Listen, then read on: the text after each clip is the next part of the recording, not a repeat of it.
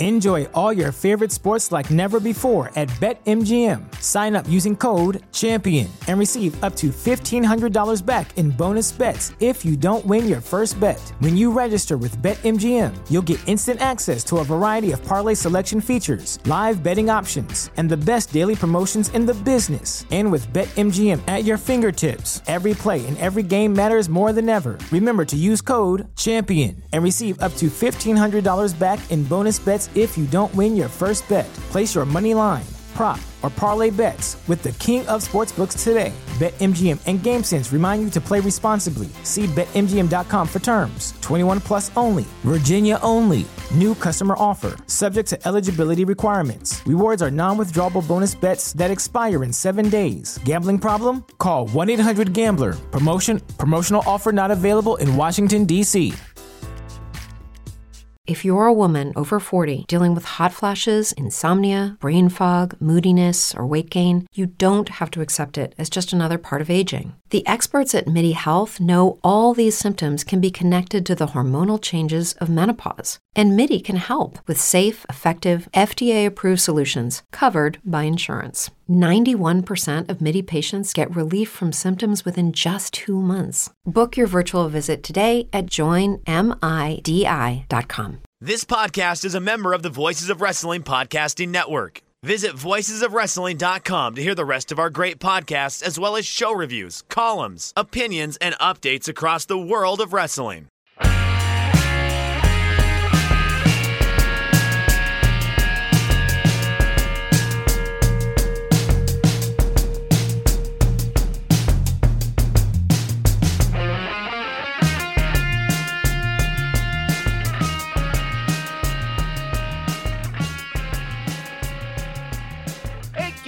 Like professional wrestling? Uh, I used to like professional wrestling, and then while I was waiting for Chris, I watched NXT UK. But anyways, this is Shake Them Ropes. Yeah, it comes I- and goes in waves for me, Hawkins. I am Jeff Hawkins. He is Chris Novembrino. I watched that World of Darkness match, and I, I just hated myself for a while, but that might come up in the Lazy River. I don't know. Uh, yeah, rest in peace to comic artist George Perez, who had a significant, he died uh, yesterday. Uh, significant uh, influence on my childhood because my dad, when he found I was getting interest in comics, picked up two comic books Crisis on Infinite Earths 1 and 2. The guy said, Hey, these are going to be a big deal. He was correct. Irony is that while George Perez was trying to get rid of multiverses in the DC universe, now Marvel has a movie coming out this weekend all about the multiverse, and they want them. So they Oh, like to- I, I think we are entering into a new genre of multiverse writing based off of uh, what's that? Everything, everywhere, all everything at once. all at once. Yeah, yeah, having that be be successful, and then this, and like also the fact that like the kind of collective writing trends out of the big studios, like they like time travel stuff. They like It's- alternate reality. Yeah, and so everybody's because everybody's unhappy with their lives and No, well, like and it also allows you to for writing teams to basically hit the proverbial reset Yeah, button retcon. whenever they want. Yep, They yes. retcon whatever. You can you can Vince Russo and do the page one rewrite whenever you want. Deus Uh, Ex Machinas all over Yup, the place. all yeah. over the place, and you could just explain it all away by the the multiverse. I I am I'm not thrilled about this cultural trend, Hawkins. No, I, I'm not. Well, Crisis on Infinite Earths was interesting because this is 1985, I believe, and DC knew they had a problem. So we got this guy to blame, huh? well, no, no, he's no, the architect. No, no, he tried to fix I'm it. kidding. Uh, and then DC later undid all that. Now they have a multiverse again in some ways. But what he, what DC realized is we have a problem because okay, we had Superman fighting in World War II, et cetera, et cetera. Now we have Superman in the modern age, but we've now we still have those older, older baby boomer fans who still like that. So we have these comic books that are set on Earth Two, which, which Earth Two was, um, always 1944 and so World War II was always going on. So you could have these classic Golden Age heroes, and then you had Earth Three, where, where heroes were villains, and then you had, uh, you know, Earth S, which I think was the Charlton Heroes, which was this comic book company that they had bought out, which most of those characters later became the influence for the Watchmen. They originally wanted them to be the Watchmen, but they also wanted to use them for Crisis. So basically, what George Perez said and and the DC Comics editorial board said was, okay, we're going to kill off all these other Earths except the modern Earth. So we have to get rid of, you know, the Superman of the Golden Age. We have to get rid of the Hawkman of the Golden Age, you know, so that we can have all these Silver Age characters back. So he tried to fix it. And then, like in 1999, Geoff Johns takes over DC and decides, I liked the multiverse and all these Golden Age characters. Let's undo all that crap because they had tried to reboot again by killing all the Silver Age characters off. But the problem was they replaced them with all these characters that nobody was interested in, uh, with a lot of uh, let's see, casting for type, I will say, so as I don't get in trouble. But they found that those characters were not as popular as the other ones. So they decided to bring back a multiverse so we can have all these characters again. Yeah, it's just, I do not like multiverse either, but I also don't like science fiction a lot, Chris. Well, okay, I like science fiction. Uh, th- this is not to say I like all science fiction. Um, I, I but you know, I, I do generally like science fiction. I, I guess Hawkins, much like wrestling, I just want. I don't enjoy hate watching stuff. Yeah, I want anymore. I, I, I right. That's I, I, I and, may, may, and there was a period of time where the cathartic hate watch, the you know proverbial throw the popcorn at the screen watch of wrestling, or you know like this this year Star Trek Picard's been like unbelievably bad. There may a younger me at one point would have absolutely enjoyed how bad something like that was and like really kind of sunk my teeth into it. Kind of maybe the same way I feel about a lot like like this NXT right now. NXT 2.0 is like pretty darn bad, but I don't even get joy out of it. And I, I, I'm trying to figure out is it like I've just aged out of enjoying the hate watch, No, I- or can sometimes things be bad, but like not even bad to the point of being enjoyable to rag on? Well, for for regular TV, the problem is, and Vice has a great article about it this week, is is that uh, they they cleared out all the middle aged white guys who knew how to do show running, and so so now it's a bunch of people running TV shows who have never run TV shows before, and they have no idea what they're doing. And and and they don't have that that veteran presence to rely Well, on. so but the problem is, like for Star Trek Picard, for example, that that is being run by a middle-aged white guy. Yeah. he, he's just really, really, really oh no, no, bad no! at I'm it. not, I'm not, I'm not denying that that Picard's probably bad because it's probably just more fan service than anything else, as opposed to Oh, Mm, I, I, I, w- I wish they managed really? to, dude. They managed to go back to the year 2024 and not reference what, what's important in the canon of uh, the Bell riots. Like, there's actually like there's an entire like sh- if you were gonna do fan service, Hawkins, all I'm saying is you would have like written an entire season around the Bell riots that Sisko went to in you're, Deep Space Nine. You're, you're getting a little in the weeds for me. I just- am not. I am not. I'm actually. I, I'm educating. I'm. I'm performing my unique brand of information and entertainment that I like to call infotainment for the people. Um, you know, think about this is like Hot Pockets talk. This is my version of Hot Pockets talk. Oh, a firing across the bow at the flagship. All right, we're gonna go to war with them. Yeah, that li- little battleship STR takes a shot at, at, at the aircraft carrier. Hell yeah. They were more the Potemkin than anything, to be honest with you. Oh, but when we last left Shake Them Ropes on a Friday afternoon on Jeff Hawkins' birthday, on his way to eat a fantastic A5 Wagyu. Oh my goodness. Uh as as he's uploading the show, NXT cuts come down the pike. Who was on this list, you might ask? If you don't already know, Dakota Kai, Dexter Lumis, Malcolm Bivens, Harland, Persia Pirotta, Draco Anthony, Sanjana George, Raelyn Divine, Mila Malani, and Blair Baldwin. The last four of those, five of those, one's a referee, and I think the other four only made may have made whatever was 205 live before. I feel like we've seen Draco Anthony. Draco Anthony, we saw drinking coffee on an NXT once, and I believe on, and then he lost his debut match. And we went, what was the whole point of that entire vignette? But he'd been on 205 Live. He'd been on. That's right. He got like a, a, a, like an inspiring vignette only Yes. to come out and eat it. Yes, only to come out. here. Persia Pirotta, of course, in the wife swapping type of thing, possibly. How weird was that angle on Spring Yeah. Breakin'? Yeah, it's like we. It, it- it's the same with the Wesley incident, where it's like we can't talk about what actually happened. No, but it we're was gonna even wink, weirder. wink, nod, nod to people Yeah. as if they know it. Like and, and like I, I guess we know better than to you know just slide Indy Hartwell and uh, other guy, uh, gambling man, Duke Uh, Hudson, Duke Hudson. That's right. Uh, you know, middle manager Duke Hudson. Yeah, that's right. Yeah, yeah, yeah. Charming, underperforming middle manager Duke Hudson. Duke Hudson, yes. Yeah, yeah. Um, no, like we know better than to slide those two together, but also, boy, those two seem like they've got nothing going for them now. Now that they have lost their, because the only thing Duke really had going was that couple. Yeah. And honestly, the thing that Duke had going was the odd couple relationship he was beginning to form with Dexter Lumis. Yes. That was actually on the cusp of being a not bad mid card act. I agree.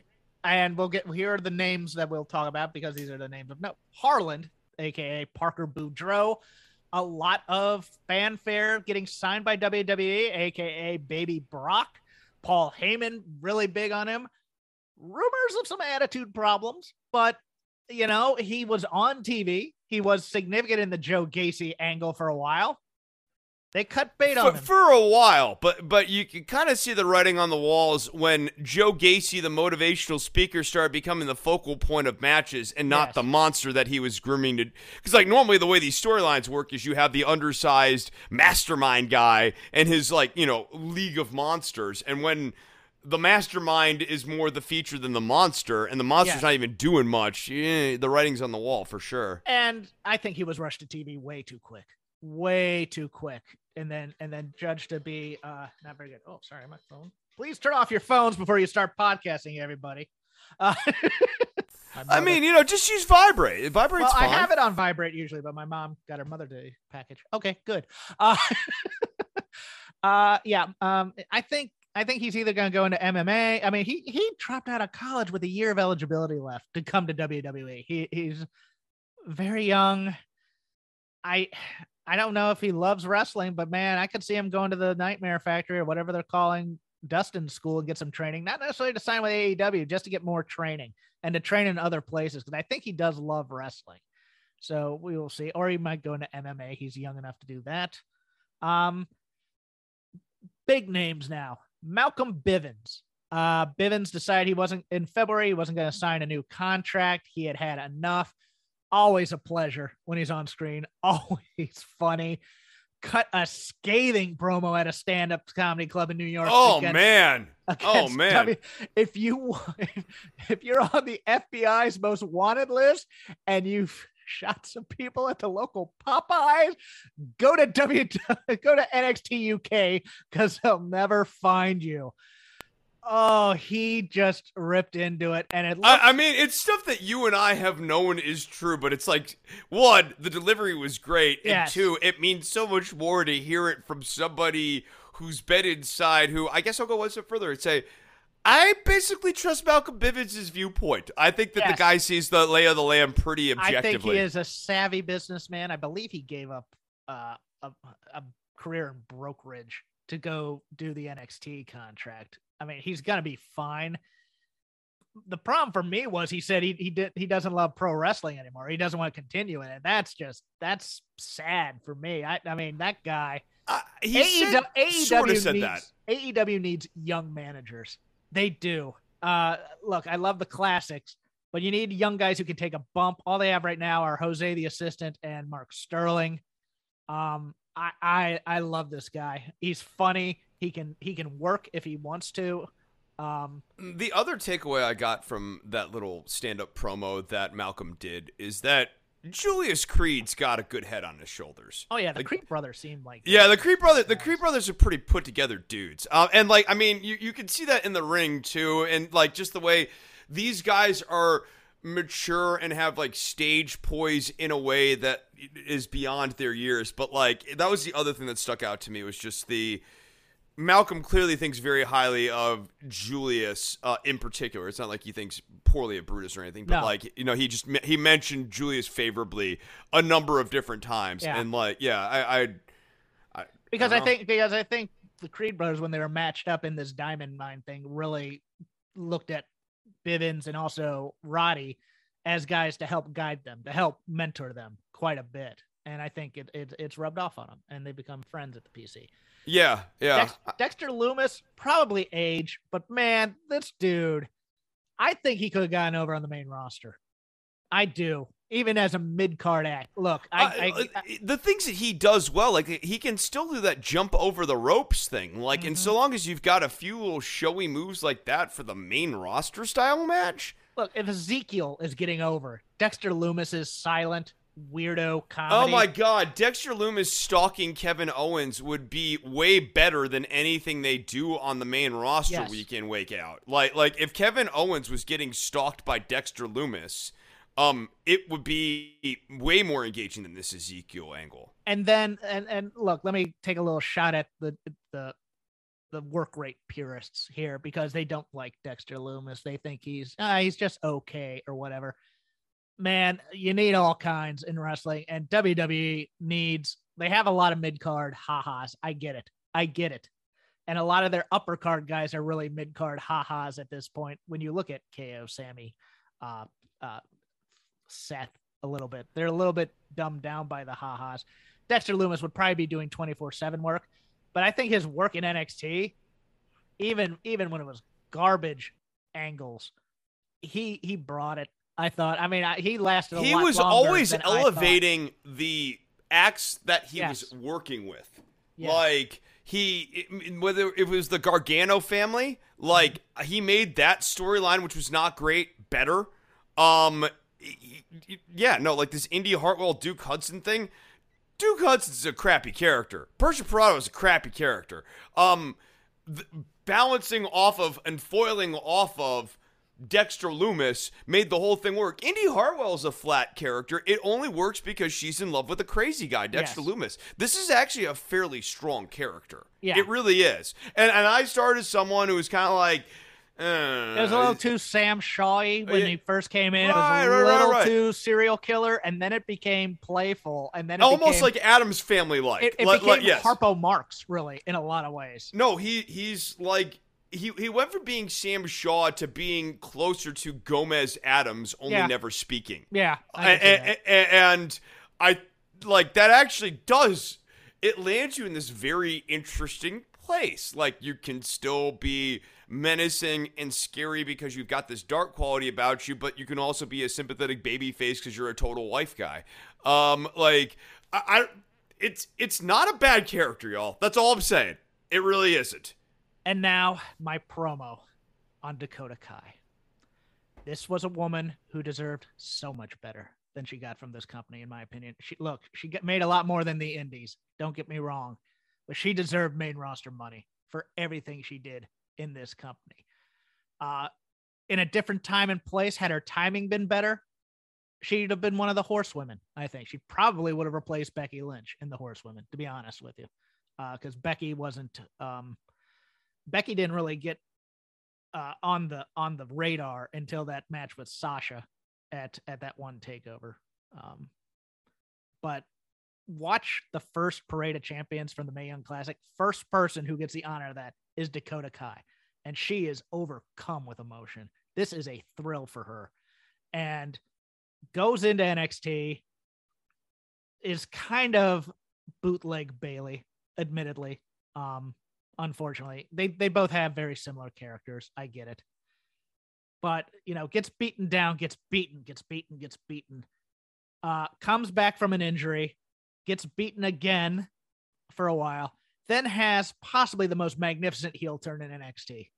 The one at War Games where she's she's She kicked she- Tegan Knox so hard Oh. that she forgot her first name and just went by Knox for several months. but you know that whole angle where she takes out Mia Yim in secret, replaces her in the war games. Come out, here you go. Mauro Ranallo is on fire on this call. She turns around, boots Tegan Knox in the face. Uh, Tegan Knox is fantastic in this too. Watch her just dead body herself when she hits the cage. It is fantastic. She is slamming the door on Tegan's leg.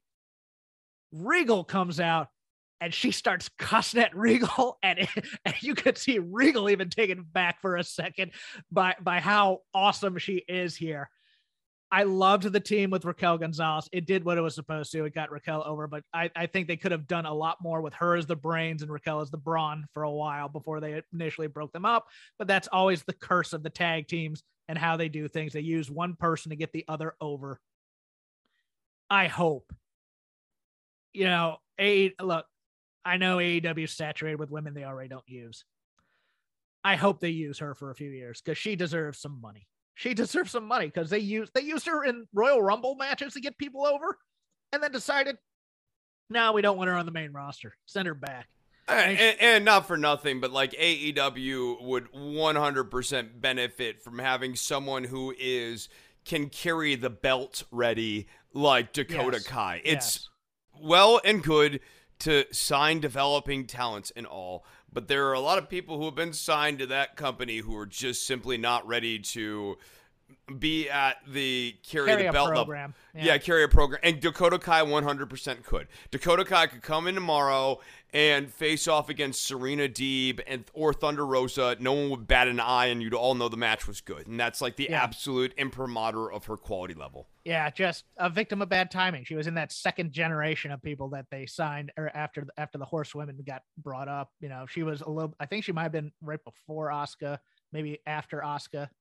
I think it was after Asuka, but yeah, that that whole first first group of Mae Young Classic people. I mean, they just absolutely wasted all of them. With a lot of them now in AEW. Yeah, I mean, Serena, a lot, Tony.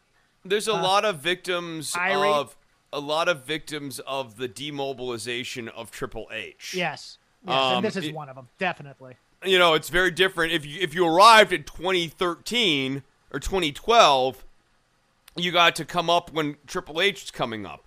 By 2016, 2017 Triple H is being quietly demobilized, and so are all of Triple H's projects. Health update on Big E. Tweeted out for those desirous of an update. My C1 apparently isn't healing optimally. Says I'll spend another four to six weeks in a brace in hopes that I can avoid a fusion. But don't you fret, I've got a tremendous support system, and what shall be, shall be. That is uh, not the optimistic. Not promising. No. That last line. No, I, I, I'm at peace with all outcomes. Is never a good place to be. No, I, I have. I mean, mentally it is, but it's also not right. Even, even with a fusion, I have doubts now that he might wrestle again because that's just too much of a risk. I know he will want to, but um, let's hope that this other four to six weeks does something and he gets a bit of a medical miracle if he wants to come back to wrestling. Uh, contracts expiring all over the place. Stu Grayson contract expired with AEW, one half of the former Super Smash Brothers with uh, evil player Uno. He was evil player Dos originally, then was just going by Stu Grayson. Candice LeRae's contract with NXT has expired. She is now a free agent. Uh, I think she's happy being a mother. I'm not sure so sure she's ready to get back in the ring just yet. And then Willie Mack has allowed his his contract to expire with Impact. He wants to go work the Indies some more. Any thoughts on any of those, Chris?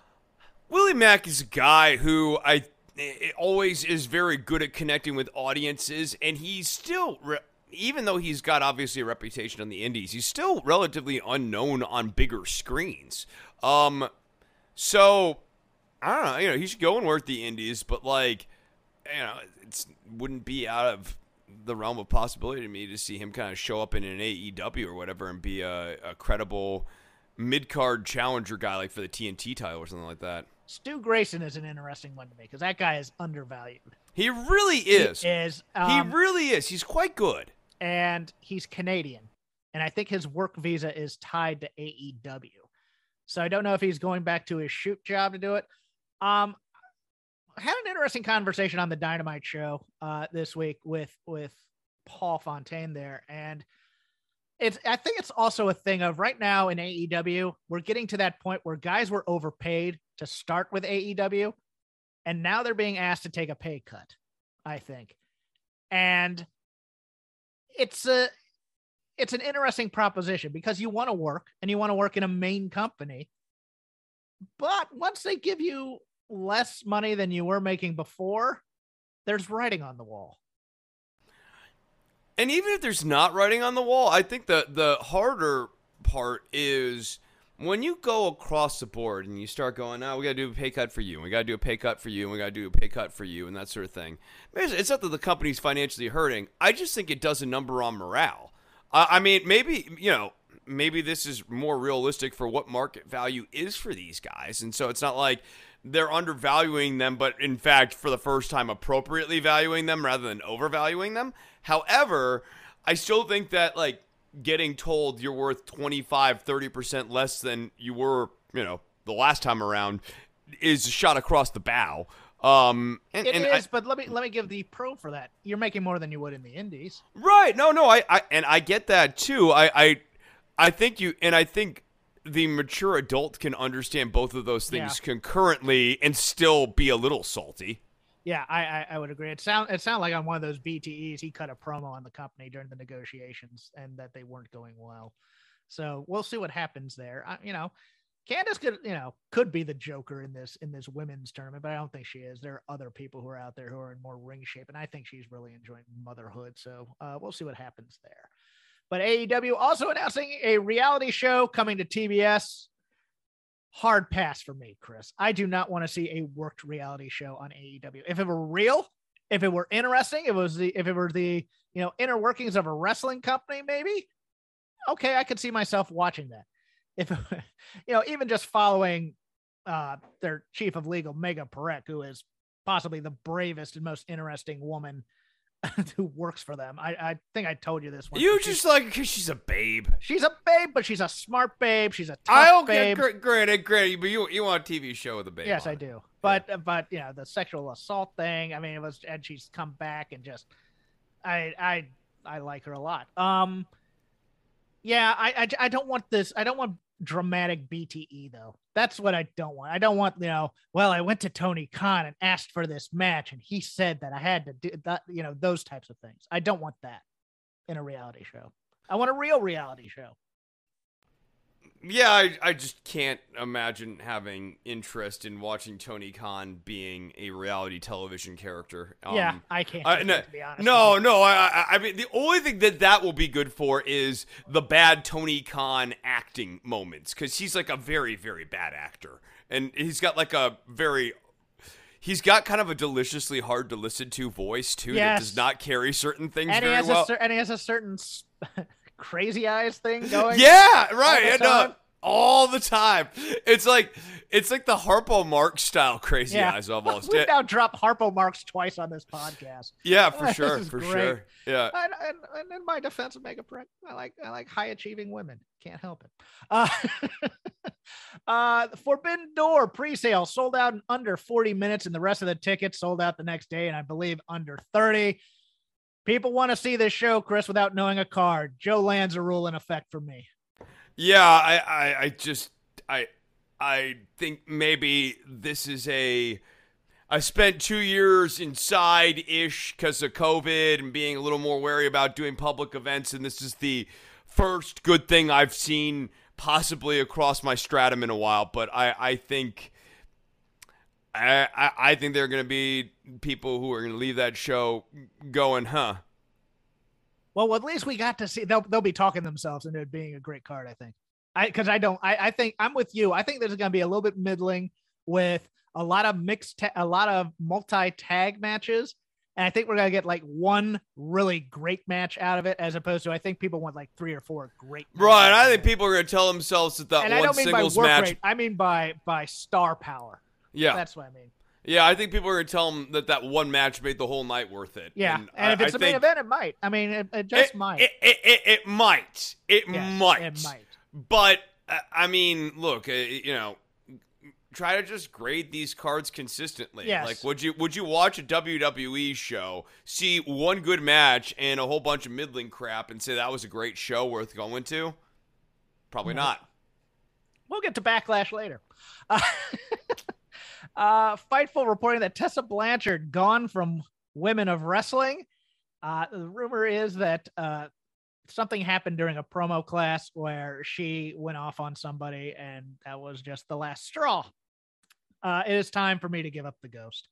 It is time for me to give up that Tessa Blanchard will be able to be the star that I think her work rate deserves. She is a fantastic in-ring talent. Uh, it, and it's, she's just not learning the interpersonal work. Yes. And st- she's not. And, and, and there have been a lot of opportunities. Yes, that's I- the I- thing. Once I- once is a mistake, twice you can say it's a it's it can be forgiven. Three times Right. is a pattern, and I- and, and I mean, at the end of the day, too, is it's you, you just always have to look at the individual and go like, does this actually feel like an individual who's really trying to get it on the right track, or is this an individual who's getting chances? And there's two. di- Yeah, I, I'm all for giving the individual who's trying to get it on the right track more chances. I am not for just giving chances. Um, and it feels like Blanchard has been just getting chances. as I say, she was raised by Magnum, but she's still Tully's kid, and there's a lot of Tully in her, unfortunately, because Tully would burn bridges like there's no tomorrow. I hope she gets her mind right. I hope she takes. I mean, she's 26, she still has time, but there has to be a come to Jesus thing here. I No, mean, and, and at this point, there almost needs to be four or five years away from the biz, train, refocus, kind of hit the reset button on this because for the last like six years or so, you have been pushing people the wrong way. there's people- nowhere to go other than maybe control your narrative or maybe right, and, and, and not and not and not for nothing, but going to control your narrative is uh, kind of a stigmatizing business move. Although there is something on the horizon. Freddie Prinze Jr. is saying he wants to start a wrestling company. Details are he wants to start it in 18 months. He wants a two hour show. He has the money for a three year plan. Storylines based in reality, men and women given equal time. Wants to own the space they're filming in. wants to be a SAG show. Okay. And no TV contract as of yet owning the space and being a SAG show are going to be money burners in here. I believe Macaulay Culkin will probably be involved in some way as well. They are good friends and both big wrestling guys. I don't, this is saturation. We are at the saturation point, And look, there are people out there, but they're all cast offs from somewhere else right now. It's, I mean, you can get some young. You, you would need consolidation from like impact, control your narrative. There's enough people out there, and, and especially some castaways from uh, MLW as well. and, and, and castaways from AEW and WWE here eventually. Like you know, I, I it, you could certainly see the makings of stuff. Like you know, give me Braun Strowman and Malcolm Bivens as a main event heel act. I I, I can I can make some things work. Um, SAG in my head, is interesting to me. SAG means that they're gonna probably get. I mean, as I said a couple years ago on the Ask Us Anything, I was talking about you know whether I thought a company could ever unionize. I think there needs to be a carve out for professional wrestling as a special kind of performer because otherwise you're giving. I mean, and, and there's nothing wrong with this, Chris, when I say this, but it is a money burn. You give them a check as a on-screen actor, and then you also have to give them a check as a stunt performer in here. right, And- right, and yeah. That, that's gonna. I mean, unless you're play, paying day rate and you're not making anybody principals or anything like that, that and if you make them principals, that escalates every year. This is an interesting gambit, and that also will mean that the everybody else on these crews will also be Hollywood union types. And there's and there's nothing wrong with that, but but one of the one of the things that kept uh, Lucha Underground in business was, I believe, that was strictly non-union. Yeah. Um the union stuff, I, I mean, I, look, uh, I, I think that these performers should Yes. It's always been it's it's but it's complicated. I, I I think you make a good point here. It's it's like philosophically, what is a professional wrestler? In my head, and and I, I know I'm not like innovating anything here. It is this like weird like 70-30 balance between a stunt performer primarily, but also an actor secondarily. Um, but to your point, there are certain things uh, that wrestlers are doing that I just simply wouldn't consider to be like you know like acting in the same way or whatever. Like like like it, it is. It's much closer to a stunt performer. But yeah, you you, you Stunt performer who gets a few lines. right right exactly yeah, yeah like like stunt performer who like works as like a, a talking extra cameo extra yeah yeah but but there's also that sport aspect of it where you know boxers cut promos too, but they're not considered actors. So, so Right. So that's why I think there needs to be a weird cutout. And the problem here is, I think when I was talking about WWE doing this, is that Vince would be the one writing, you know, all all the union rules pretty much. Of No, this. I, I- think where where this would be good is if the stuntman union helped the wrestlers make their own union. Yeah, I think this, so. Yeah. That this is an adjunct of the stunt. Yeah, I never the- thought of that. Yeah. yeah. Go ahead. Oh, I thought okay. No, Uh, no, that's all, that's all I got. Just I, I think wrestlers should be an adjunct of the step the stuntman union, kind of folded in there, but but also under their own separate tranche because they are different. two hour show and women get an hour of it. Okay. There's not a lot of women out there right now that you can take. I mean, you might be able to get uh know, the Marti Belles and the Siennas of Uh, the, the the issue is going to be is that week in week out going to be a good watchable hour of Yes, television in too. both dialogue delivery and in ring work.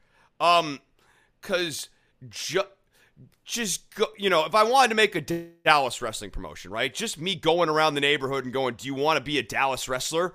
Um, and just throwing people in a ring every week for an hour it might make an uh, an interesting curiosity for a week or two, but like that's also not an engaging show the way you want to do. I, I just love storylines based in reality. And that always that's the one that I'm pause. I, I'm cracking up because I pause. I'm thinking about an angle starting because of the Ukraine conflict. You know, like like you know, Sergeant Spetnaz is is currently here in the Federation. Susie Rowe versus Jane Wade tonight on. Yeah, I, I, yeah, and, and and anytime they always say that means it, it, they usually just go back to skits. And Freddie Prinze Jr. is a product of the WWE system, so I mean, look, you, you give me trash talking as opposed to skits, I'm cool with it. It's it's just I'm I have concerns. and I No, think- you- I think you- the what you- market is oversaturated. And, and what you people like you and I want to read there instead of reality based storylines is something much more like sports based presentation. Yes, thank you. Vice coming back at the Wrestling Observer say that they will be continuing Dark Side of the Ring for a fourth season. They didn't say when because it was not listed this year when they had released the schedule. Wrestling Observer had reported the show wasn't continuing when it was not listed on the schedule for the year, nor had there been any talks about episodes being filmed for the year as well. There were rumors that the WWE had pushed back on certain criticisms of, say, the Plane Ride from Hell episode, as well they probably should. But the people from Dark Side are doing work for this Territories show with The Rock as executive producer. hmm They said I have I have concerns because I I don't like The Rock's creative uh creative calls, but uh they said they are committed as ever to the series and that Evan Husney and Jason Eisener are hard at work making more content that we know our fans of the series will love. Look, this is a this wrestling stuff is a boon for Vice. It really is. More people watch these shows than any other program on Vice. Dark Side of the Ring has a certain uh, tabloidy quality to it. I think they'll probably get into the same with this territory show as well because the uh, the the titillation, shall we speak, is the real draw. At Yeah, times. it's like the grit. I mean, it and and it's weird, but like in a post kayfabe world, I think the thing that people are interested in is the drama behind the drama, and not the actual drama on Here's the screen. Here's Buck Zumhofe and his underage girls, and you know, there there are some real creeps who worked on the territory circuit. They have plenty of material to mine if they wanted. Buzz Sawyer is one. A lot of sketchy things. Grizzly. Well, they did Grizzly Smith. I mean, Grizzly Smith's a creep, but yeah, this territory show. I'm just worried because Rock likes his stuff light and fluffy. So I'm thinking it's gonna be light and fluffy for a channel called Vice. Yeah, I mean that would be a mistake, but we'll see, and maybe it continues to do good numbers. Who knows? WWE quarter one earnings. WWE set business records in quarter one, which included a Saudi Arabia show and the Royal Rumble, but did not include the two days of WrestleMania, which is interesting. The company took in $333 million in revenue and had a $66 million, $41,000 profit. First quarter last year with no live events or Saudi Arabia show did 263.5 million in revenue and 43.8 million in profits. Numbers beat the Wall Street estimates of 325 in revenue and 50 in profits. On this call, they said they already have more potential buyers interested than at any point in company history, which would indicate the ability to garner significant, if not massive, increase from the 495 million for the three shows on the current deal. He said that new entrants to the marketplace and the incumbents, NBC, Universal, and Fox, are expected to make offers. This is uh, Nick Khan talking. He said he believed Netflix would start bidding on live sports because of the advertising revenue that they could make. He said Apple TV has been exploring live sports for almost two years, and aggressively went after the NHL package. They're going to get the NFL Sunday ticket package, which disappoints me. That's me editorializing. And we'll be having Friday night exclusive baseball games this season. He noted Amazon Prime has exclusive Thursday night football rights starting in September and recently signed an MMA deal with one. They are going to work this into making even more money. I I am amazed at it. They they are they are Teflon, Chris. They they will go to you and say whatever and say that this product will bring in revenue and viewers, and they're probably right. It's weird. Uh, It like, is. It, it's no, it's it's just like it will bring in viewers, but then like there are these random indicators or whatever that like this is not actually that good of an uh, an additional rating or like viewer draw. Um, I I saw ratings numbers maybe it was a couple weeks ago where Well, the NBA playoffs are killing everybody. no, no, there's that, but I, but it, it was not actually domestic in this case. Um, Okay. it was, it was like WWE like was on a different network in Canada or whatever, and like Raw's numbers were like garbage. I believe they're on TSN in Canada. Yeah, they went on. They, they were on a different network for we and like basically no one tra- like this. So like this idea that like we have this really strong brand, our audience needs to find us everywhere. I I don't. I just am very unconvinced of this. Um, I, I it seems to me like the passion for this company is less now than five years ago.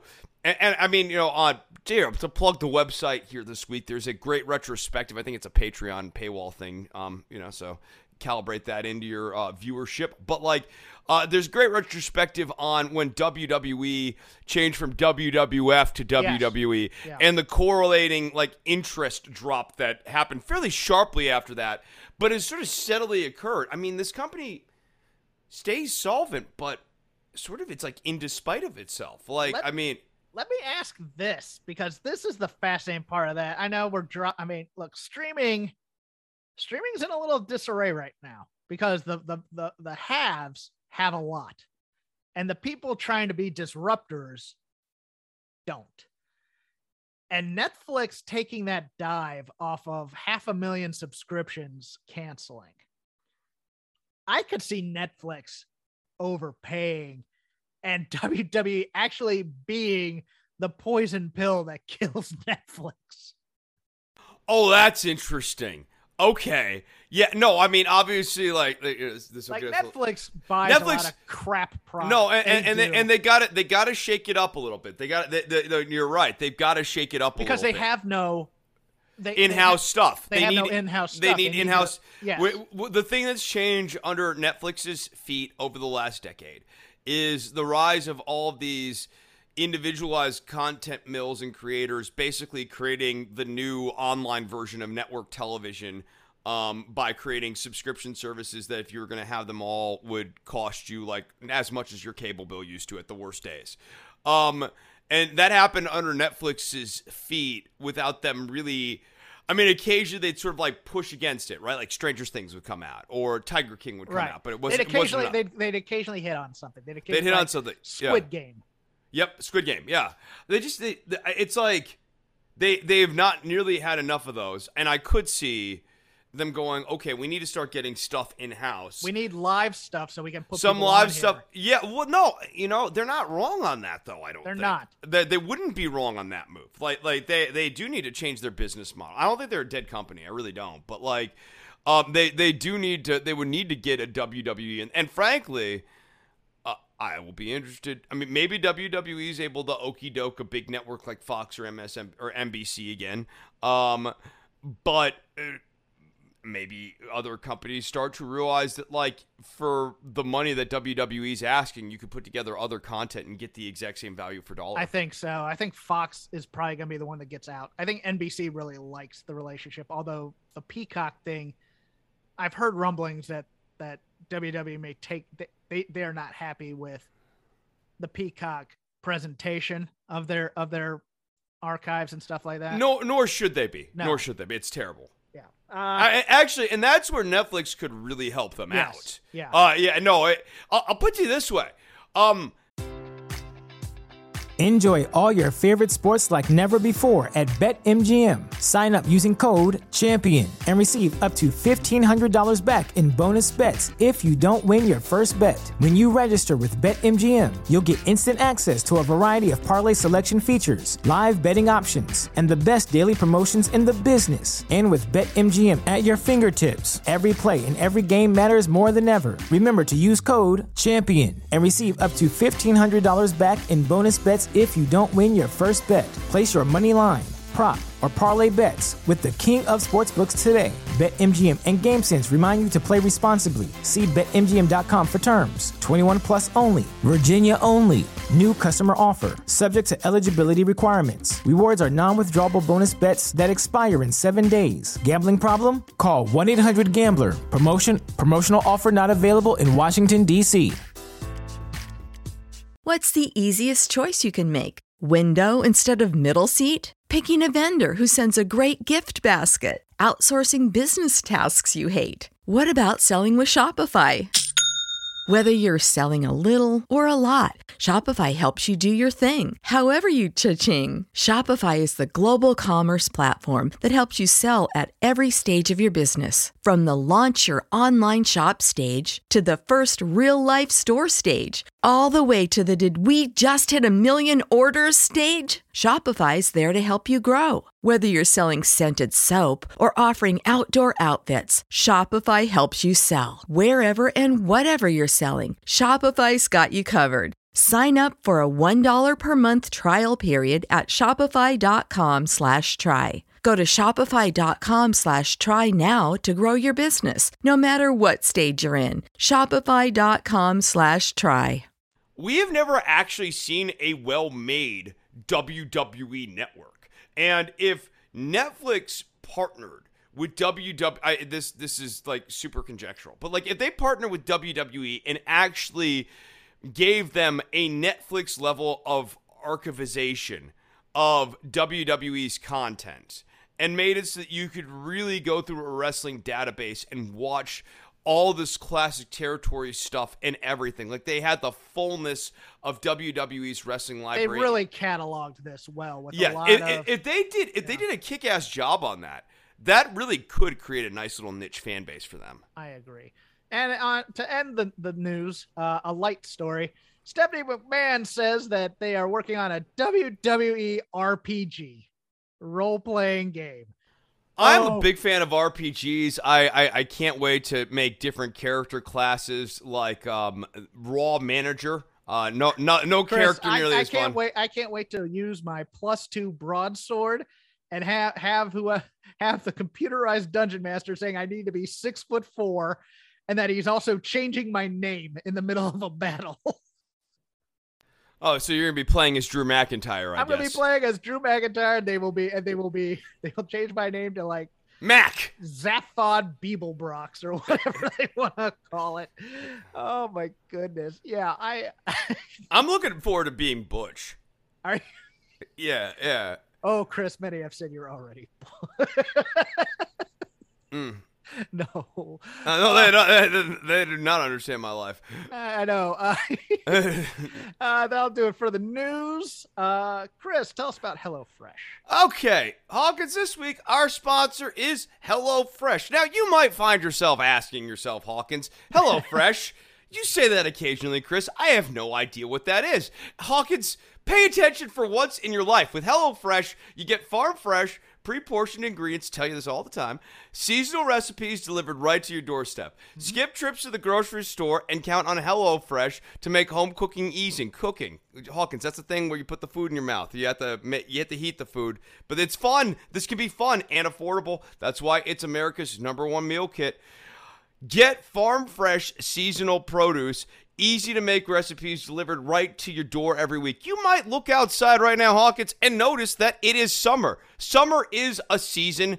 There is produce specific to that season that is occurring, and you could get it through HelloFresh. Ingredients travel from the farm to your doorstep in under a week. They move pretty quickly. These are these are fast-moving ingredients. They always arrive fresh.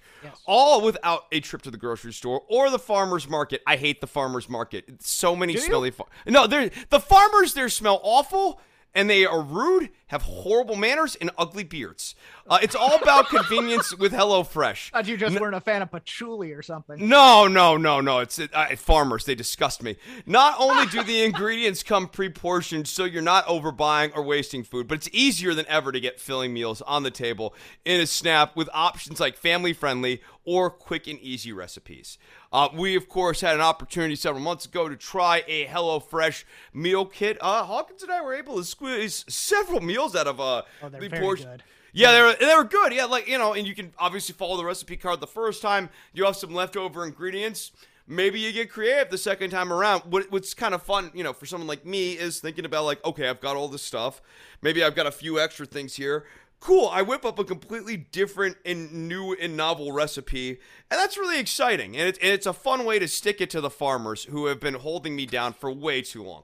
So if you want to try HelloFresh, go to hellofresh.com slash VOW16. That's VOW16, the way Hawkins likes to say it. Mm-hmm. And use that code for up to 16 free meals and three free gifts. That's hellofresh.com slash VOW16. Use the code VOW16 for up to 16 free meals and three free gifts. HelloFresh, America's number one meal kit. Stick it to the farmers. Bougie Chris sticking it to the farmers. They know nothing. Read a book.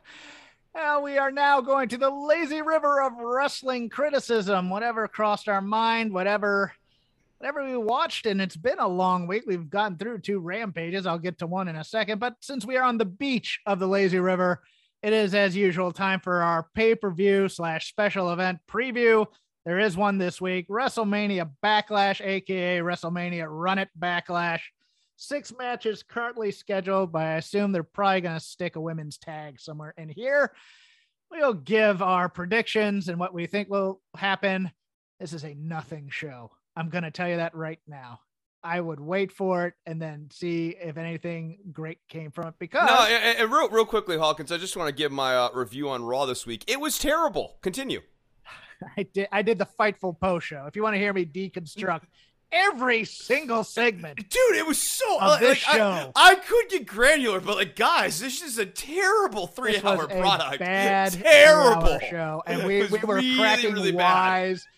Uh, Sean Ross Sapp and I went out, out on a couple, so go download me on Fightful this week because uh, we were in rare form.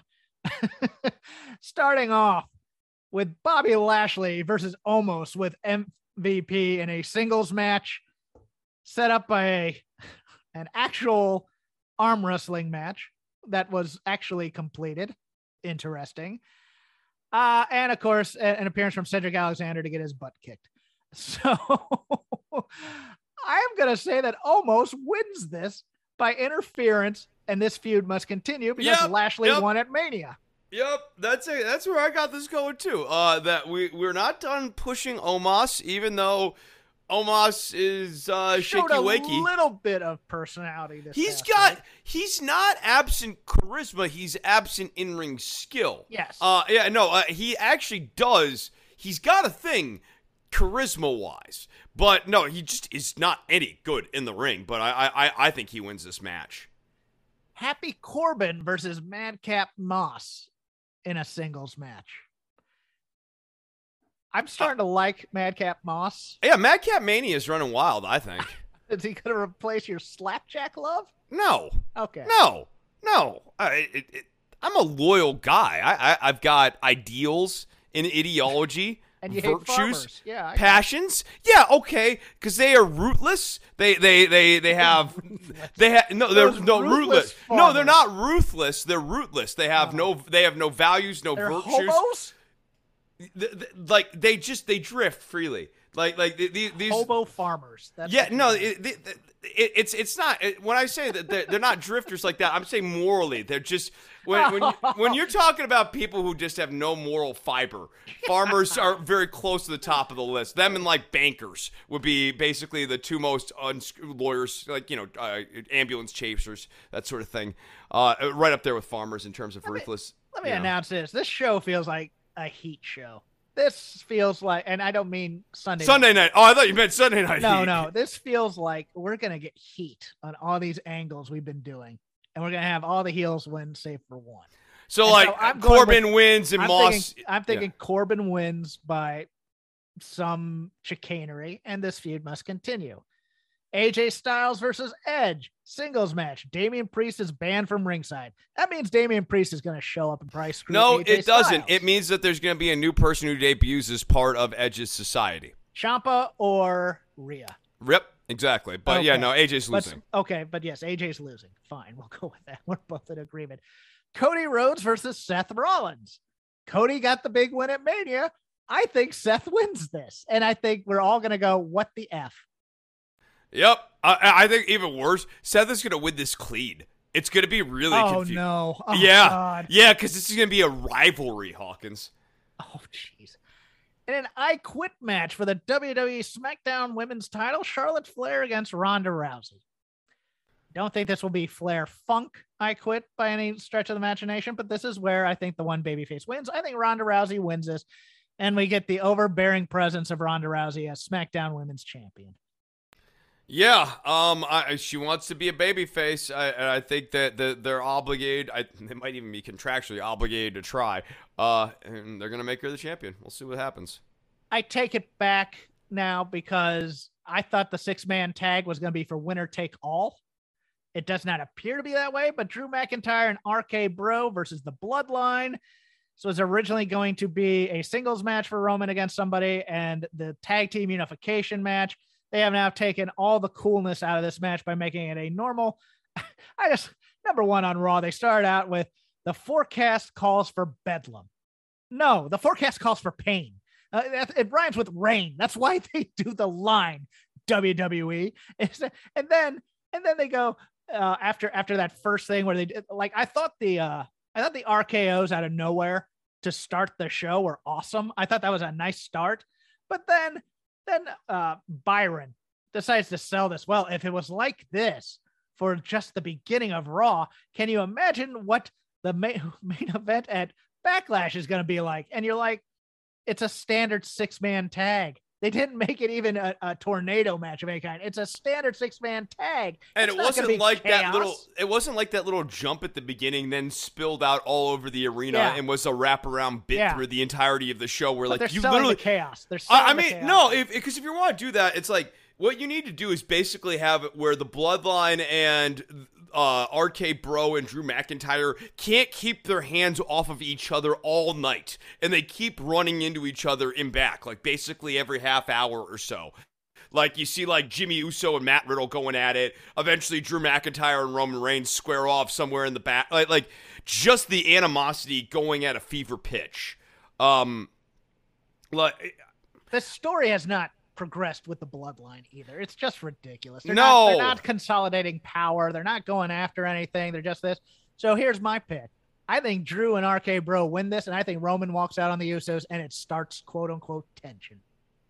that wouldn't be a bad way for them to go just because they've clearly run out of ideas on how to make the bloodline interesting. That's unfortunate. I don't think it has to be that way, but like, dude, they don't. I, I'm, if any, it does feel like the beginning of the end for the bloodline, um, where they they'll come up short, which is amazing because like you know you. Yeah, you look at the RK Bro act and always go, it's an act that's destined to have Randy turn on Matt Riddle, but like, who knows when that's going to be at this point? And that'll do it for us on, on Backlash. Now we're gonna go to the actual Lazy River. I'm gonna God, start- that's going to be a really bad show, Hawkins. I'm skipping it until they tell me something good was on. Yeah, no, I will be like listening to a recap of it uh, Yeah. and reading some reviews because I, I just, I'm, I, I've, from summarizing it, I see, I've, I've heard nothing that we've talked about that I would feel like I need to see to better understand. I could read the results of it and completely in my head make whatever that match is, and it would be pretty much accurate. Yeah, I agree. Uh, on my lazy river, the first thing I'm going to start with is something uh, uh, age, age old, so I can get rid of it. It was from the rampage from last week, Chris, and I've, I'm really angered by segments. But did, did you get to watch that one, the uh, Samoa Joe versus Trent Beretta main event rampage, or no? I did not No. Okay, so let me let me tell you what happened here. They're doing the Mark Henry thing, and they got both guys out there for a promo. And Samoa Joe's basically saying he's gonna he's gonna hit Trent Beretta really really hard, And now Trent Beretta has 30 to 45 seconds to get himself over on national ti- on national television. And this is what he says, Chris. Samoa Joe, you may think I'm the underdog, but I'm not. That was his promo, Chris. That was the promo. You had 30 to 45 this, this seconds. Uh, you know, a lot of people need a lot of words, right? Like, what's the knock on CM Punk? So much talking. Uh, Trent Beretta manages to get his whole point across in about seven or eight words.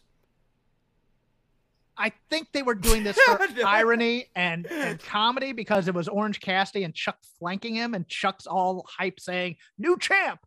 And Orange Cassidy's just standing there. But my God, I could, I find Trent Beretta. He, he is Trent Vanilla. I mean, he is vanilla in the ring to me because every match he does kind of has. The, I mean, he's solid. Don't get me wrong. It's a lot like my criticism of Wheeler Yuta. I was just saying he's a lot like Adam Cole for me. Adam Wh- Cole in some ways for some people. He has his match. It's a very good match. It never escalates to something heated. It never feels like there's some sense of urgency with But it. you could never make the argument that it's a bad match that he's not because if you did that, you're crazy. Like, like you don't like it, but they're not bad. But this Uh, is a company yeah. that needs promos and it needs personality, and he gives me that. And I was just I I threw my controller. I was that mad. I don't get mad at, at TV, but I'm like, you had a chance to do something here and you wasted it for for a cheap joke. And I was just like, God. just I, I I hate it. But uh it's your turn, sir. Um. Okay. Uh. I guess it's we we you know basically covered all that we would need to possibly cover on um Raw. Uh. I I guess let let, let us talk about this Dynamite. Um. This. This is also a, a very draggy show. It's not Raw bad. I, I to be to be one hundred percent clear. Nowhere like it, bad Dynamite is nowhere near as bad as bad Raw. Correct. Uh, but when Dynamite is bad, it is qu- quite lousy. I would uh, call it formulaic, not bad. I mean, it was mediocre, I would say. Did you think it was actively bad? I, I guess maybe actively bad. It, it- Okay. it- yeah, it, is is saying too much. But like, I, I mean, draggy is all get out. Um, let me I- let me get to the good things that I liked in it, and then we can criticize it because that's what you kind of do with notes for actors. You give I them mean, the basically, let, us talk about like Rey Fenix versus Dante Martin was good. Yes. I thought William Morrissey was fantastic. I think I think the only problem with him was he was kind of working the crowd as a babyface, but I loved that Wardlow match. I did. I thought him and Wardlow had a nice mean guy I really liked. I liked the way that match ended. In yes, particular, one power bomb. It kind of protects Morrissey. No, no, it, it, more than that. th- That Wardlow had to use a moonsault. Now, it was not the best looking. I, so it's like there were certain things about that match that were very good that I think compensated for the other things about that match that were not very good. Okay. Um, and, and, and it was like largely outweighed. But uh, in particular, um, I like the deployment of the moonsault, not necessarily the execution of said moonsault. Um, and then one power bomb. Like the the finishing spot was great. It Wardlow needed to use the heavy artillery on Morrissey. Um, you can get over the idea that like for bigger dudes, the reason you kind of counterintuitively because normally it like you'd think, oh wow, it you know, pinning a big guy is hard, but if you can actually slam a big guy, the weight of said big guy is so Yes. impactful to the big guy that once you slam them, they stay down. I, I like that narratively, and I, I thought that that was well deployed. Uh, I, I I really did. Um, And the uh, one other positive I had was I thought the Adam Page promo was pretty good. You know, it's funny. I was about to say the Hangman Page thing. I thought I thought Page starting to set up that you know like some heelishness was good. Um, w- was or some heelishness was good. The Bret Um, Hart masturbatory match got a crack out of me. I love that line. I did. Yeah, yeah, yeah, yeah. I know, I know. And now to the not so good. Brian Pillman Jr. and Julia Hart. Anybody? I, I mean, you, you know, I feel bad for Brian Pillman Jr. It's like, eh, you know, he's supposed to draw sympathy, but like with the stupidest crap. Every time they have him out there trying to draw maximum sympathy, it's like over unbelievably dumb stuff the fans don't care about. No one cares about the Julia Hart storyline. Um, I don't think they, insofar as they care about it, they want her to turn heel. Yes, Uh, and now and now they're just delaying it again with that bad. And they thought that that they want to cheer the House of Black, and they're bullying a woman, so they were just like, "Well, we're not going to boo this because we like those guys." So it didn't get the heat it was supposed to get. Right. No, This and, and sucked. it sucked. And and honestly, like the worst thing for the varsity blondes, in my opinion, was the part where who came out to make the save was like yeah, the Penta. Death Triangle. the death them. triangle. Yo, totally cucked him. Yeah, yeah, like, like, you know, the standing with Julia. I, I, in my head, you know, if you're writing it at this point after this scene, Julia Hart. uh, It, the way I would look at this is she stared into the abyss and now she gets pulled back slowly, but she, you know, Yes. she has changed. She does have a dark streak about her, but she's ultimately still good, albeit slightly scarred from this. But like at this point, after that, I can't hit Griff Garrison with the chair moment. It's n- Oh, they- so, that was they rough. they may go okay. Now let's have her hit Griff Garrison with the chair. It's not gonna hit. It's not. I mean, it, Who's gonna him. save her from the darkness? Who's kiss? Is it Uh, gonna is it gonna be Rey Fenix or Griff Garrison? That's my question. Yeah, yeah, yeah. Uh, I mean, that that's really the thing is, uh, it's like at this point, almost maybe more narratively satisfying would be Julia Hart leaves the Varsity Blondes and aligns herself with the Death Triangle. Let's Uh, talk about the women in AEW because I love the women in AEW. I hate their presentation. Yet another one of these ridiculous Toni Storm, Jamie Hayter, Britt Baker, Ruby Riott vignettes. This is for AEW. Yeah. It's becoming the stare at the television from the side of Yes. the wall meme for WWE. It's like these four women frozen in amber every week, thawed out to have yet another stiff interaction. cut promos as opposed to do this crap. Just let them get over because this is and the, the catering jokes again, and we're just I, I can't. I, I, moving on, we get this Thunder Rosa Serena Deeb thing, which starts out okay, and then it turns into we're standing there.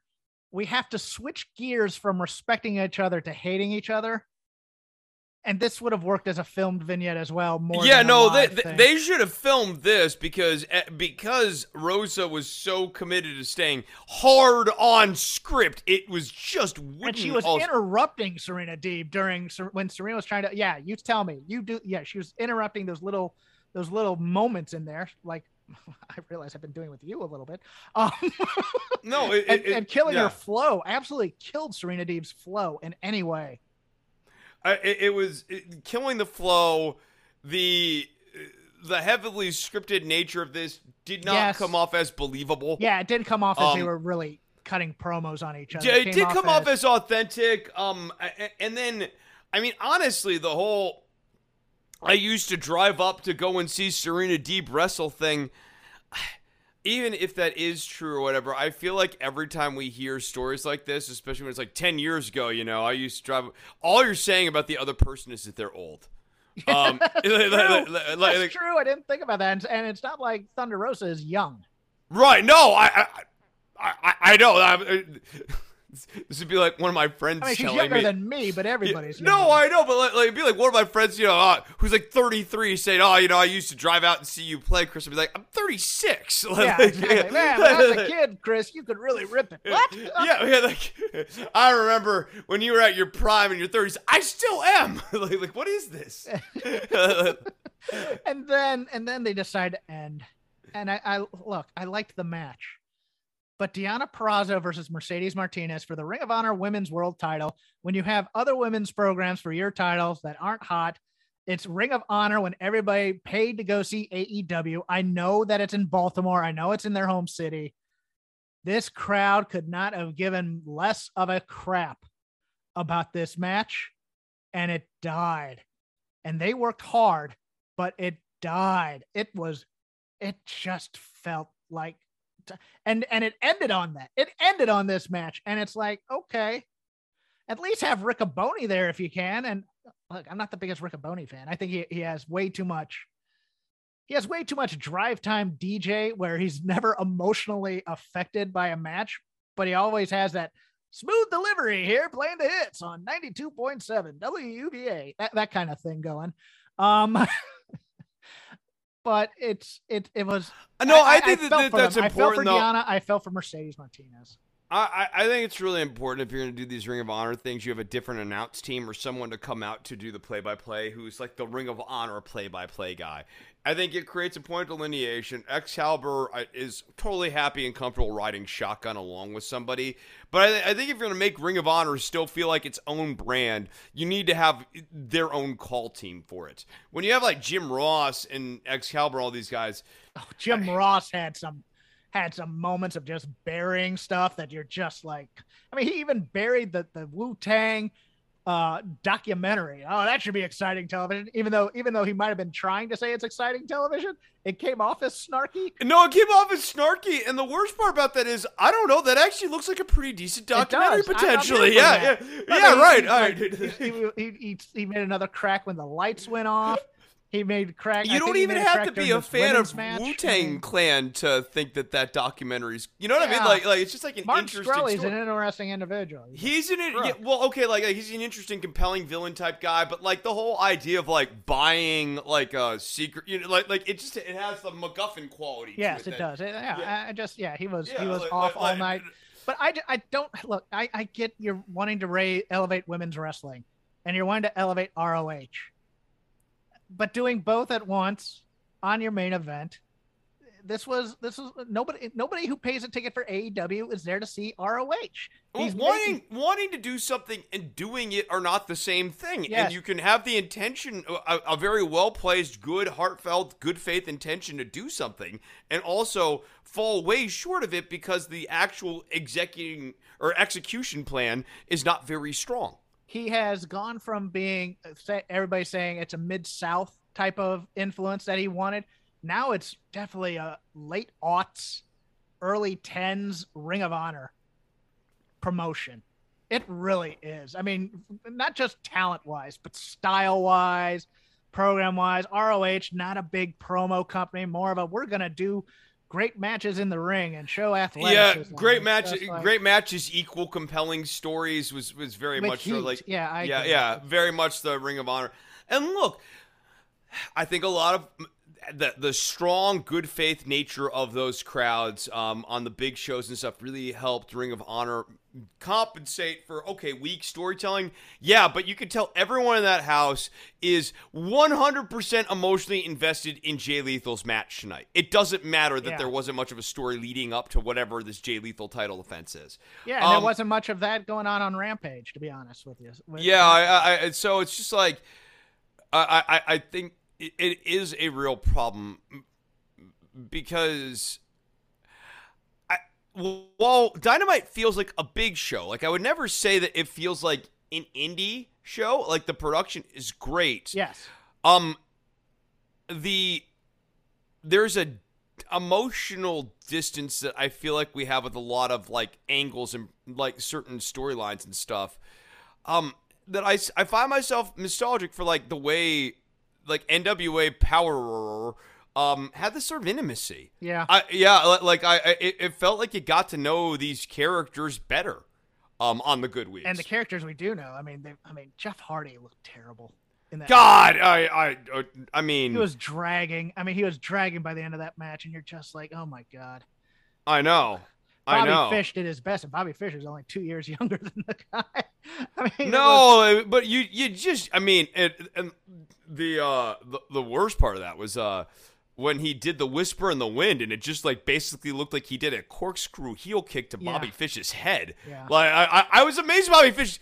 I, I had to watch it twice and maybe I maybe I what I imagined in my head was more brutal than it looked like Fish basically got kicked in the head by Hardy's yeah, and I'm foot. thinking Fish. Okay, receipt, mother effer. yeah, it, it- that- that- that's what you saw too, right? Like he Yeah. basically just took like a corkscrew kick to the head, right? Yeah. No, I, I know. I and, and then he gets duffel bagged by uh, Jeff Hardy's uh, what he calls a swanton bomb Yeah. these days, but Oh, but it's more like the the, the uh, flipping duffel bag. it's to save my spine. yeah. Oh, I'm yeah. du- yeah, I'm duffel bagging you. I, I'm Yeah. just I'm just landing hard right on your abs, asshole. Yeah, I mean, like Darby and, and Swerve was good for what it was, but it was an angle match. Um, you know, I mean, other than that, let me get to Uh, something the, I love. The AFO, the AFO was like nothing, y- you know, like that that match. I, the Blackpool Combat Club is quickly just sort of like devolved into the by the numbers sort of thing. Like, Yeah, uh, what Road, this needs. Road Warriors start. Wheeler gets a bunch of moves. yep. Brian gets to, gets come in and do some stuff. Mox gets to wreck some stuff. Th- all six people in the ring at once with the faces getting the beat down and Wheeler getting the win. And really, what I'm starting to recognize this as is, is just like a way for them to fill time and suck up time by doing three different entrances. Um, like the Blackpool Combat Club entrance is fairly lengthy. Yes. Because you have the Yuta entrance, then the Danielson entrance, then the Moxley entrance. It was like the Becky Lynch entrance from Raw, which took like eight minutes because they were playing video packages in between her coming in and then actually going to the next person. Yeah, It yeah, it's just this like massive time suck. Um, and and to me, like what these stories need to be at this point is each week Yuta has a singles match, and like one week Danielson's mentoring him, and the next week Moxley's mentoring him, and each one of them is training or trying to focus in on a different aspect of Yuta's personality to develop and hone. Defy Wild Ones. I watched this on Saturday on Pluto Live. It's available on video on demand on Defy's website. Go watch the tag team match between the Bollywood Boys and C4. It was great. The Bollywood Boys are such a good team. They really are, and they love wrestling, and you can tell. But that main event between Moxley and Tom Lawlor, hose me, baby. That thing was what I want in a wrestling match. It was it was guys hitting each other hard. It was bloody. It was brutal. It was a fight, and it was magnificent. Moxley letting Lawlor be an honorary member of the Blackpool Combat Club, an ally. I forgot what it was, a tertiary member, but man, that was a good way to spend Saturday night for me, considering I didn't go out. it was. Uh, I, I I can't highly recommend that enough. Um, if you like if you like mean guy matches, that Moxley Lawlor match was something that seems like the kind of stuff that Moxley came back to do. Yeah, uh, you you described this match to me. Sounded good. Um, I, I just I have, I No, that's not. Uh, uh, you're up. Um, okay, so then I guess let's talk about the uh, Jericho Appreciation Society. Okay. God, God. He's a wizard now because he shot a fireball. yeah. Oh, is that that? They got that over. They got that's the other thing they did on Rampage this week is is the fact that he used flash paper well, no, no, makes he- him a wizard. he got beat up at the he got beat up at the announce desk by uh by uh, uh one half of Proud Powerful. Or Ortiz, I'm guessing. no, not Ortiz, the other one. Santana, the other one. Santana, thank you. the one who lost. Yes. Okay. Um, in that match, yeah. So so they so they do this, and Jericho's still on commentary, but he's really ramped up, you know, the annoying heel stuff this time. Uh, and he's like, I, I shot, uh, you know, I that's why I burned Eddie Kingston. I'm, you know, I can shoot fire. I'm a wizard, and so now he's the wizard, Chris Jericho. no, he was already saying that on uh, on Dynamite. Yeah, he so. he was also the influencer. You remember? He's dropped that now, I believe. I, I, I look. The guy's. He He's he a walking WWE machine, and I He, kind of he appreciate. no he he he is both a walking WWE machine and like a walking middle aged like midlife crisis Yes. where like every week you're trying something new. Yeah. Um, you've got your friends dressing like weird so that like it maybe kind of uh, like your friends are trying to make trying to cover up for you. like like like the thing about that match with Santana was it was a sports entertainment match, and it was right to the gimmick, and it's kind of you know you, I mean I know people can't appreciate the irony of that sometimes, but uh, or whether it's planned or not, but that was pure WWE. Do the match with everybody hanging around ringside, and then end up with a screw job finish, and and this feud must continue. Because and baby faces have no friends. Right. No, I, I- I mean, in a weird way, it became this meta commentary on WWE, but I'm kind of with you. I don't know that they've realized that that's actually what ended up happening as the net result of this match. I think they booked this in their head one level below this, where this is a perfectly acceptable plot. Yeah. And that kind of speaks to Jericho's look. Um, he's done. He's got. He's had a like, very long career. They just write him off entirely is would be ridiculous. But like uh, the, the his inability to get out of his own way is well documented at this point. Yeah, definitely. Um, is it my turn again? Uh, I'll go to NXT real quick. Say two things I really liked about Spring Breakout, and then dump on NXT UK. Uh, Nathan Frazer and uh, Grayson Waller was fantastic. Just just a great match. Loved it. Loved it. Got don't know if it did as much for Nathan Frazer as I would have liked to on a debut, but man, that was a fun match to watch. And then the uh, North American three way was uh, Carmelo is is is growing. I like that. Uh, look, we all were, and and so uh, Sikoa is is already good. You knew he would be, and of course, um, I always I always call uh, rich guy hillbilly. Chris Cameron Grimes. Cameron Grimes is always fantastic. Crowd kind of turned on him a bit here because I know. they wanted Sikoa. They really Uh, like Sikoa. Yeah, they just, just they really like the the Uso. Yeah, uh, yeah, I, I really I really like that. I, and I gotta tell you, Sikoa's not bad, but he's not good. right. He, Speaking, he's just there. Speaking of bad, this week's NXT UK I did watch while we were waiting because because we had to record on Saturday. Dude, this was the week where Lash Legend and Von Wagner and Baby Stevenson make their arrival. We had a 10 minute Lash Legend Supernova sessions. We had Sha Samuels and Baby Stevenson getting into it. And then we had this World of Darkness match with Meiko Satomura and Isla Dawn, which was basically an anything goes match with the lights turned off and fog machines. Unbelievable. Like, like the the Huh. uh, just the premise of a World of Darkness match. Like you've heard of a dark match. How about a match literally in the dark? Yeah.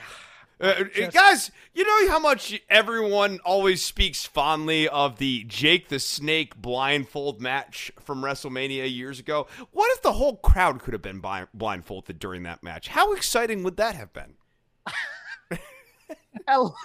Everybody else is in the World of Darkness and they can't watch the match. They just have to judge by sound. By sound. It's a, it's a Helen Keller. the Helen Keller world title.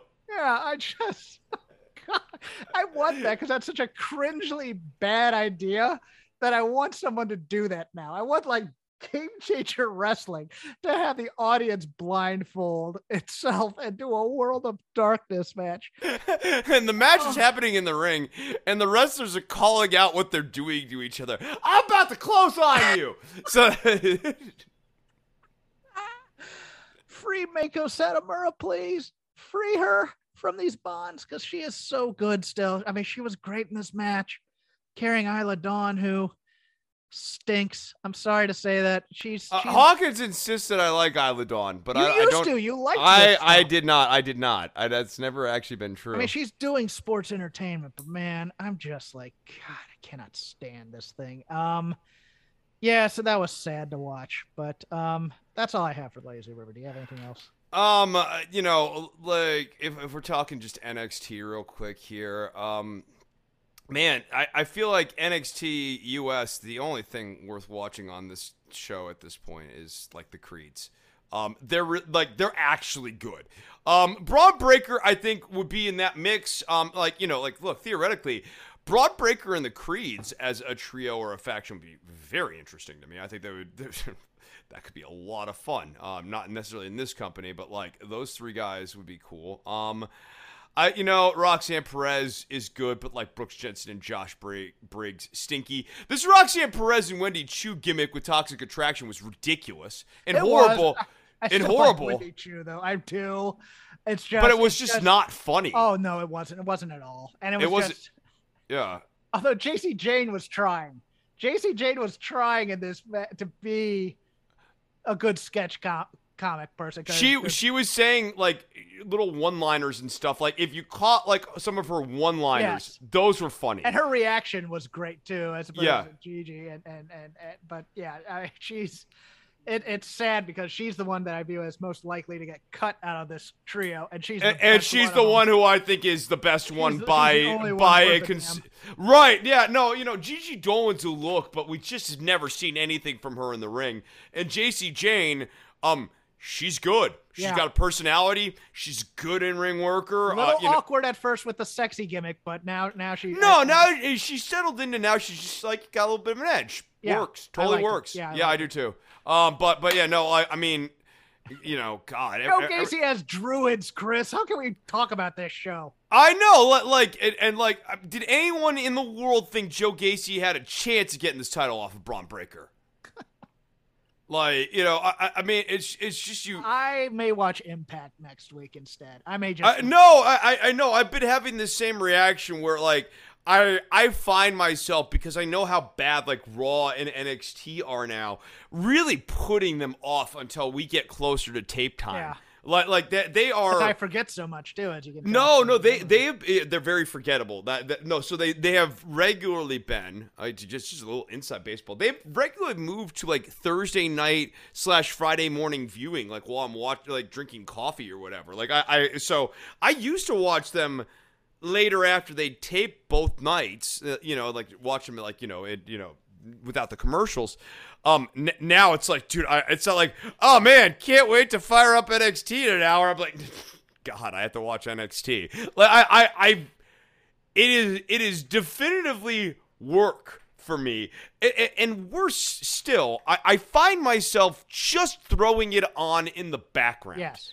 Um, which is the And most so when damn- it's ti- when it's time to tur- talk about it, you're like, oh, I had it on in the background. I don't remember anything. Well, yeah, but then like it's the most damning indictment, Hawkins, that I can basically have it on the background, have have a level of because like, what do you want me to do? Talk about the depth of the Irish whips? I mean, I can do that. I can talk about like the mechanics on each one of these clotheslines and that sort of thing. But like, I mean.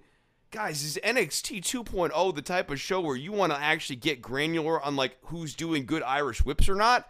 No. This is like this is a show you half-assedly watch uh, because nothing matters. People move in and out. These characters don't matter. Even when you see talent that you like, you don't trust that they're going to be continuously, sustainingly packaged in a way that you can rely on. Joe Gacy's a motivational speaker. Then he's got Druids. The Creeds right now they're a wrestling team. You know they might become hillbilly cousins at some point. Like, uh, it, it, it, this is a show. farmers. They'll become farmers. Oh my God! I hope Hawkins. I should hope not. I nothing. Nothing would disgust me more than to see Julius and Brutus Creed repackaged as repugnant, immoral, rootless farmers. The scum of the earth farmers are. I hope. I should hope that Brutus and Julius don't face that fate. God, I hate farmers. we'll leave it at that. Thank you for listening. Thank you to our sponsor, uh, Hello Fresh. Get 16 free meals. No thanks to the farmers. Up to code by using code VOW16 at HelloFresh.com slash VOW16. I am Jeff Hawkins. You can follow my antics at Crap Game 13 on the old interwebs Twitter. He is Chris Novembrino. You can follow him at DWATG. I am weekly on the Dynamite Show on Fight Game Media, their Patreon, patreon.com slash Fight Game Media. Five bucks a month. You get a lot of shows about a lot of different things, but we are part of the Voices of Wrestling Network. Listen to our shows, including the flagship with Joe and Rich, who Chris took a shot at, and I think now we're now we now someone has to die, probably me in a drive-by. Five star match game, music of the mat with our friend Andrew Rich. Shout out to Andrew, always doing good work. In addition to other shows about Japanese wrestling, stardom, whatever your granular love of wrestling is, Voices of Wrestling has a show for you. In addition to posts on the website, blogs by writers who are doing a lot of uh, a lot of in-depth stuff. I just did a interview about improv, and the guy's writing an article about Kenta and his promos. So that's going to make its way in eventually somewhere down the road. But Chris also has plugs to do as he does a show on politics called "Don't Worry About the Government." Yeah, don't worry about the government. Was weekly. I guess it's basically monthly at this point. I think It's I whenever to- he feels. No, like no, no, it, no. It's like it's it's really it has been dropping at a, like a real steady once a month clip here. Um, I've got my friend Sean Frieder coming on on Wednesday. We're going to talk about a number of different subjects. Um, of course, reducing and slashing all agricultural subsidies and taxing all farmland at the rate of 100% will be one of the main topics of the show. That's that's a selling point right there, man. it's a new form of progressivism. It's kill all farmers. Um, no, we'll be talking about Um, Ukraine, we'll be talking about obviously uh, the Supreme Court decision that's coming down the pike here, um, slashing Roe versus Wade, where medical liberty stands in America going forward here. A lot of topics to talk about on the next show here. Um, Musk maybe buying Twitter or like I, I don't know going to the most fascist governments in the world to get money to create a free speech haven on the internet. So much to talk about, and don't worry about the government. You can check it out on iTunes, Stitcher, Spotify, and at patreon.com slash DWATG. See you next week. Enjoy all your favorite sports like never before at BetMGM. Sign up using code CHAMPION and receive up to $1,500 back in bonus bets if you don't win your first bet. When you register with BetMGM, you'll get instant access to a variety of parlay selection features, live betting options, and the best daily promotions in the business. And with BetMGM at your fingertips, every play and every game matters more than ever. Remember to use code CHAMPION and receive up to $1,500 back in bonus bets if you don't win your first bet. Place your money line, prop, or parlay bets with the king of sportsbooks today. BetMGM and GameSense remind you to play responsibly. See BetMGM.com for terms. 21 plus only, Virginia only. New customer offer, subject to eligibility requirements. Rewards are non withdrawable bonus bets that expire in seven days. Gambling problem? Call 1 800 Gambler. Promotion, promotional offer not available in Washington, D.C.